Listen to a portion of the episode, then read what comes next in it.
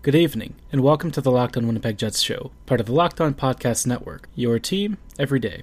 I'm your host, Harrison Lee, an avid Winnipeg Jets fan and an online blogger. You can follow me on my personal Twitter at HLLivingLoco and follow our podcast Twitter at LO underscore Winnipeg Jets. That's LO underscore Winnipeg Jets. As always, be sure to follow and subscribe on your favorite podcasting platform of choice, including Apple, Google, Spotify, and the Megaphone app. Wherever you are, we're available and there for you. I was kind of wondering what exactly I was going to talk about on tonight's show because, you know, things are a little bit quiet since the Jets had a couple of weekend games and things were calming down and settling down. But, of course, a couple of days ago, there came out some news that the Dustin Byfuglien situation was going to resolve itself pretty soon. Uh, it's been in limbo for a couple of months now, and I think most people were sort of suspecting that at some point there would be some kind of a, a formal divorce, uh, whether it was a mutual separation, a trade, a retirement, who knows. Wasn't exactly clear, clear what the situation was.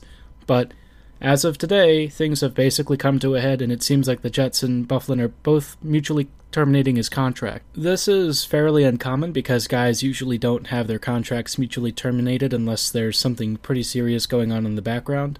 I've never really felt like the situation has ever been normal, but basically Byfuglien wants control of whatever he chooses next, whether that's to sign with a brand new team or retire and just hang up the skates that would be kind of it if there hadn't been a lot of follow up afterwards from the local Winnipeg media, and this is where things get a little bit strange. The Free Press ran an article about Byfuglien's departure, and the headline actually said something like Good Riddance, Big Buff. The article itself was also a little bit uh, critical of the whole situation and, and really kind of took aim at some of Byfuglien's actions throughout the whole process, which, you know, is, is fair and warranted in some respects. But I don't know, something about this all feels very off to me. It feels like something has happened between Byfuglien and the Jets, and the relationship really soured to a point where now people are trying to get ahead of the story and publish their side of things before Byfuglien publishes his own. I'd be very curious to know what happened in this whole situation, but we're probably never going to find out, and honestly, I think that's probably for the best. Whatever went down between Byfuglien and the Jets and the team itself, whether it's the management office, the other players on the roster, who knows? I think it's it's just best to try and bury it and move on, as long as like nothing criminal or something happened. But I think that the situation, whatever it was, must have been very serious because otherwise we wouldn't really be at this point. It's going to be hard for the Jets to really find a replacement. I think they were already planning for life after him because he's already, you know, in his in his mid 30s at this point, but even then, he still had a year or so on his contract left, and I think that the Jets I don't know if they were intending to bring him back after his contract ran out. I think he would probably retire at that point. But if he did come back, you know, obviously the Jets need a big shot right handed defenseman of his caliber. And to be quite honest, Byfuglien is also like the face of this franchise. He's very important to the team from a marketing perspective, from a brand and image perspective, all of that good stuff. I mean, he's also a fantastic player on the ice, and everyone is, is quite well aware of his accomplishments as a defenseman. I'd argue, though, that before guys like Nikolai Ehlers and Patrick Laine emerged onto the scene, the face that I recognized as Winnipeg's real front facing skater and, and, true talent was always going to be Dustin Byfuglien. This dude feels like he's been around with the team since forever, and even though, you know, he's spent around eight years with this current iteration of the Jets, it feels like an eternity. I mean, I, I really can't imagine this team without Dustin Byfuglien.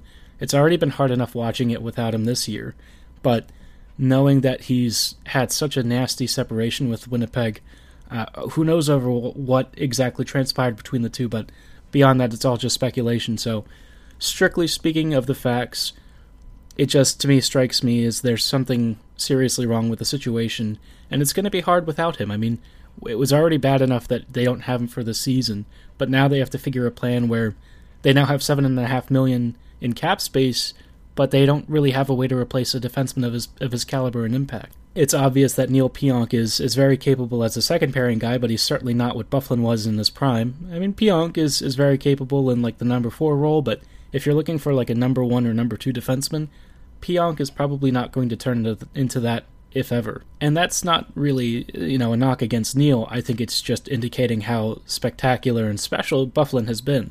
There's never really been a defenseman who plays his style of hockey with the kind of offensive creativity, gifted skating, and booming shot to match his unbelievable physicality and sheer strength. You hear a lot about guys who are very unique players in the NHL, but most of them are kind of like, I don't know, they're for me copy pasta. I mean, you, you see one NHLer, you've seen a lot of them. Uh, it's not to say that there's anything wrong with that. It's just they all make nice passes, they all have big shots, they all skate well. So it can be hard to find somebody who really sets themselves apart without doing something stupid like some of the stuff that Tom Wilson has done. But Byfuglien was very unique in that respect. He had this unmatched tenacity, physical, physicality, and strength, and the ability to just absolutely cream somebody, but cleanly for the most part. And he married that with incredible hockey IQ and really fantastic offensive awareness, along with a, a really great shot. It's why at one point people thought he was supposed to be an NHL winger although it turns out his best position was as a defenseman. It's like having a power forward as a back end QB, a really dangerous mixture of, of features and stuff that most NHL teams would kill for. There just really hasn't existed somebody quite like Dustin, and the way that he plays and his ability to overwhelm his opponents with both skill and strength is really an unmatched, rare feat.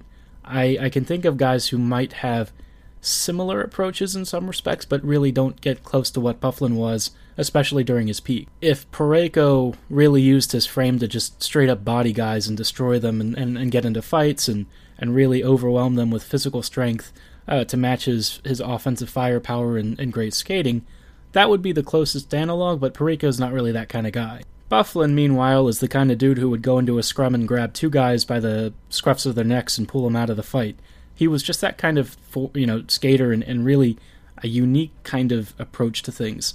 He's extremely unconventional, and at the time when he was drafted, Chicago actually straight up said, "This dude's never going to be an NHLer."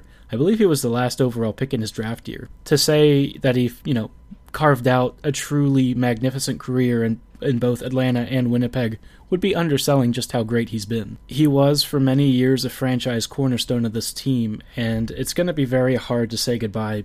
Whether or not he departed on bad terms, he will always hold a special place in my heart as a as a long time and really a, a forever Jet. The kind of player that he was and the sort of leader that he was for this team. Through the good and the bad and the mediocre and everything in between, you know, Byfuglien just meant everything to this this Jet squad and it's really painful to see his career end like this. I really would have wanted to see him retire as a Jet, but instead, they're going to part ways in what appears to be a pretty messy divorce, and I think that the details that come out might start to get a bit sloppy as we go through the next few weeks.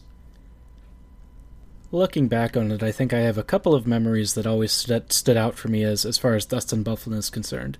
I think the, the biggest and best one that I always have is I went to Winnipeg in March or May of 2018, and that was at the time that the Jets were, of course, making their bid for a Stanley Cup. My trip there was really cool. I got to hang out with some of the True North execs on a plane ride. They were very friendly and very, you know, willing to talk about the Jets and stuff, um, although in a very low key and relaxed manner.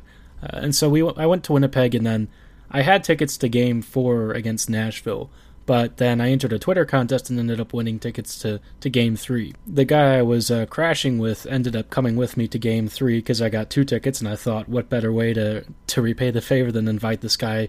I don't think he'd ever actually been to uh, a Jets playoff game because it's it's a pretty hard thing to get into. You have to understand, like Winnipeg doesn't ever make the playoffs. They've they've done it twice now uh, in their eight year span since relocation, but this is an extremely rare opportunity and the first time that they did it, they got swept. But getting tickets to those games was almost impossible because it was the first playoff run since the relocation, and MTS is a very small rink, so seating and, and pricing are all very expensive and competitive. Lo and behold, though, I had managed to get these two tickets to Game Three, and I mean it was like the perfect mix of opportunity and and really a great experience. Game Three was one of the best Jets games that I've ever gotten to see.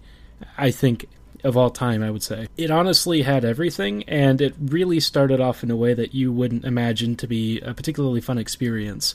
The Jets were, I mean, they weren't bad, but like the first period, they were down two or three nothing because Hellebuyck let a few squeakers in, and it, it was kind of the Nashville story of Winnipeg being the stronger, dominant team, and yet Hellebuyck was at the time a little bit weaker than the rest of his competition, and so Unfortunately, those mistakes cost the Jets early in the game, and they found themselves in the 3 0 hole really quickly. And it was kind of an ugly start, too, because, I mean, the Jets were playing pretty good hockey, and yet here they were down 3 0, despite getting so many glorious uh, high danger opportunities um, that Rinne was able to snuff out. It was, of course, pretty frustrating, but you know, you, you have a little bit of patience and see what the Jets can do because this team had shown that through thick and thin it was one of the best teams in the NHL.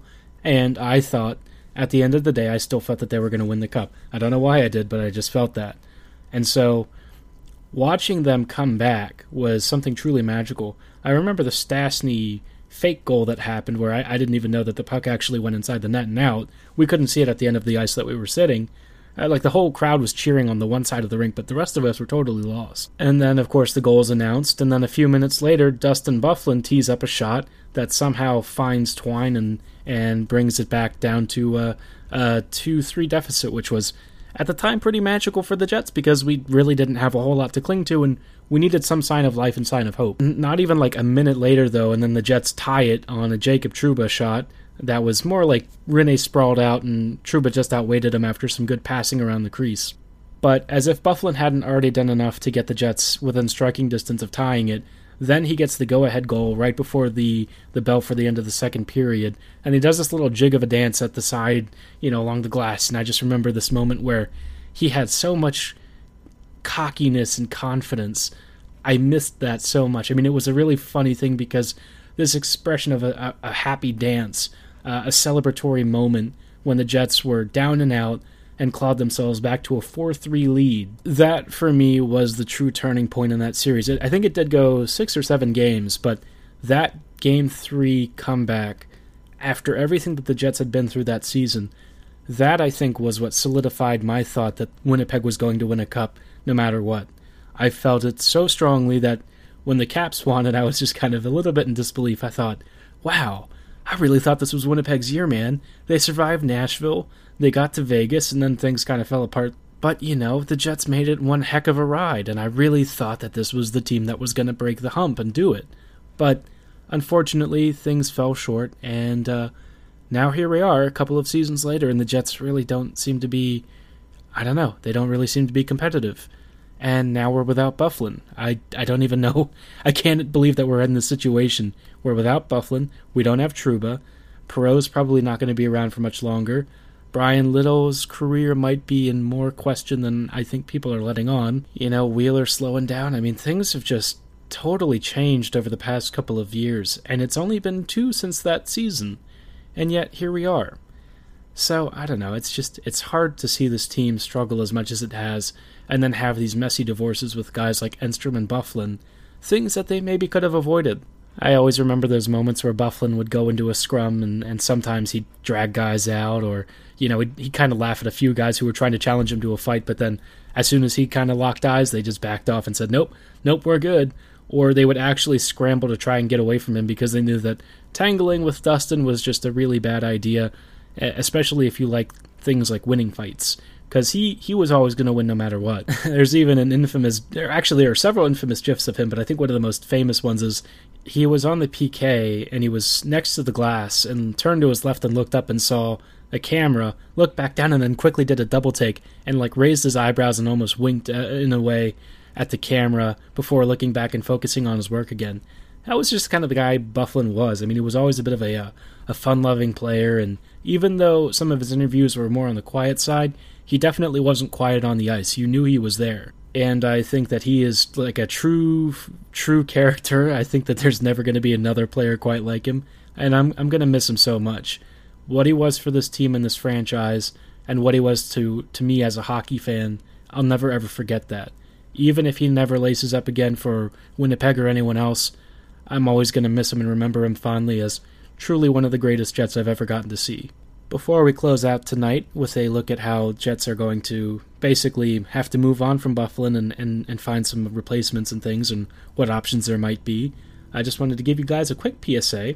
If you've been a listener of this podcast, I'm sure you've heard about all the great advertising opportunities currently available with the Locked On Sports Podcast Network. But what you may not know is that the Locked On Winnipeg Jets show is a great way for your local business to reach passionate Winnipeg Jets fans just like you. Unlike any other podcast, Locked On gives your local company the unique ability to reach fans right there in Winnipeg on a regular weekday basis.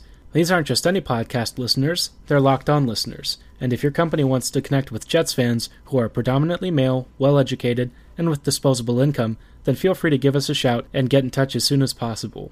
Local fans love supporting local businesses, and Jets fans are sure to support your business as well. If this sounds interesting to you, be sure to text the word advertising to 33777 or visit lockedonpodcasts.com slash advertising and drop us a line. Our team will work with you step by step to ensure your Locked On advertising campaign is a great success.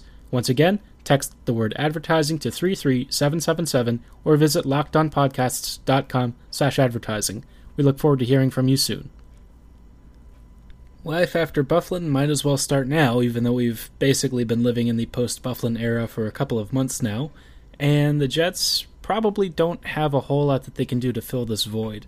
I think that Winnipeg is in the uncomfortable position of there not really being many right handed defensemen who they could even trade for that would be good, or just left handed defensemen too. I mean, there's not really many D that the Jets should really be interested in acquiring unless we're talking like a Hampus Lindholm or Josh Manson or something. There are some like short term fixes, and I guess Colin Miller probably fits in that general vicinity.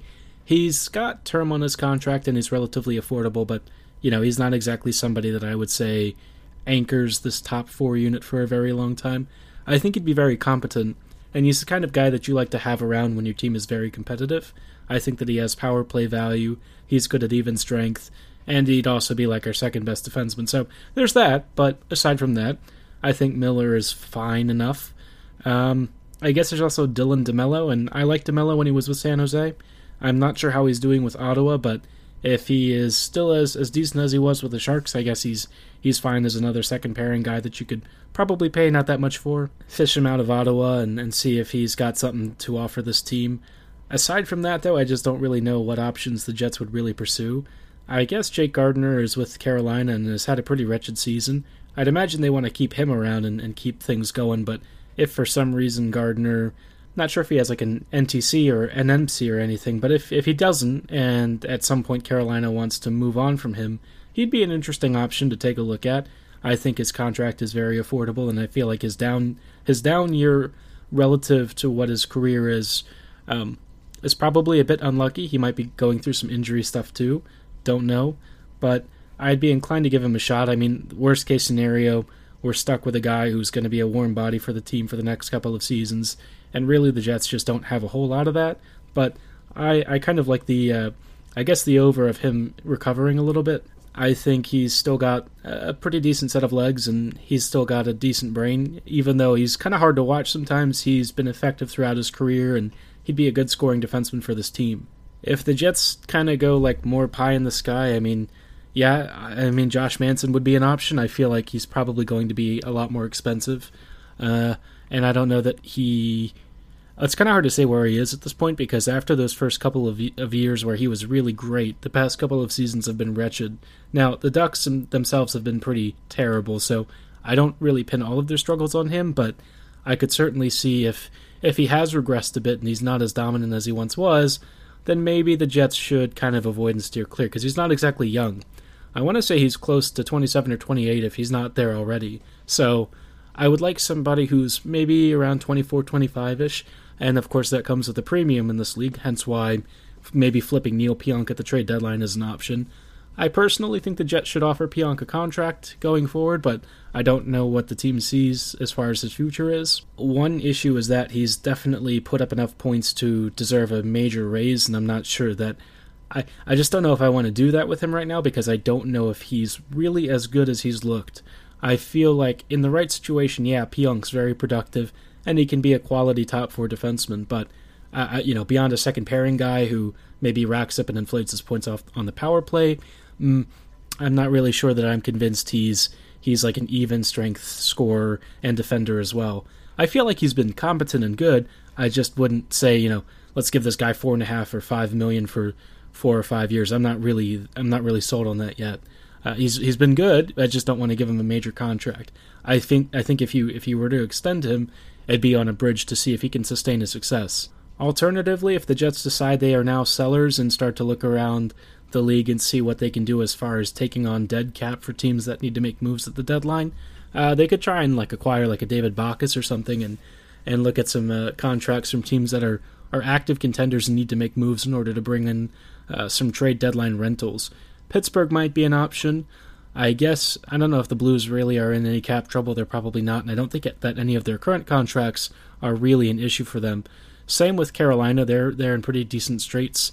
Mm, beyond that, maybe Washington would want to dump one of their defensemen that's like not really producing for them in the way that they were hoping. Nick Jensen has been on the outs with them, but Jensen is still a pretty good shutdown D, and he'd certainly be one of Winnipeg's better shutdown D as well. So if he's on the outs and he's available, I wouldn't mind tossing the Caps a pick. But beyond that, I don't know that Winnipeg's really going to make a whole lot of moves. I think that they're pretty much set with where they are, and they know that this is not really going to change their situation all that much as far as the current president is concerned. Going forward, things are going to be a little bit complicated trying to find a replacement for Byfuglien, but as for the present, the Jets are kind of stuck. And uh, frankly, that's that's fine. I mean, Winnipeg is trying to fight for a playoff spot, and, and I think that they should promote some of their young guys to see if any of them can be at least a little bit productive. If not, uh, you know, no harm done, no foul. This team is bad. It's been bad for a while, and it's probably going to continue being bad for the rest of the season, barring a shock. So just ride the wave, let it happen, kind of, you know, recollect and see what happens during the off season and plan out from there. All right, guys, that's all I've got for you folks tonight. Thanks again so much for listening. As always, have a great night and go Jets go.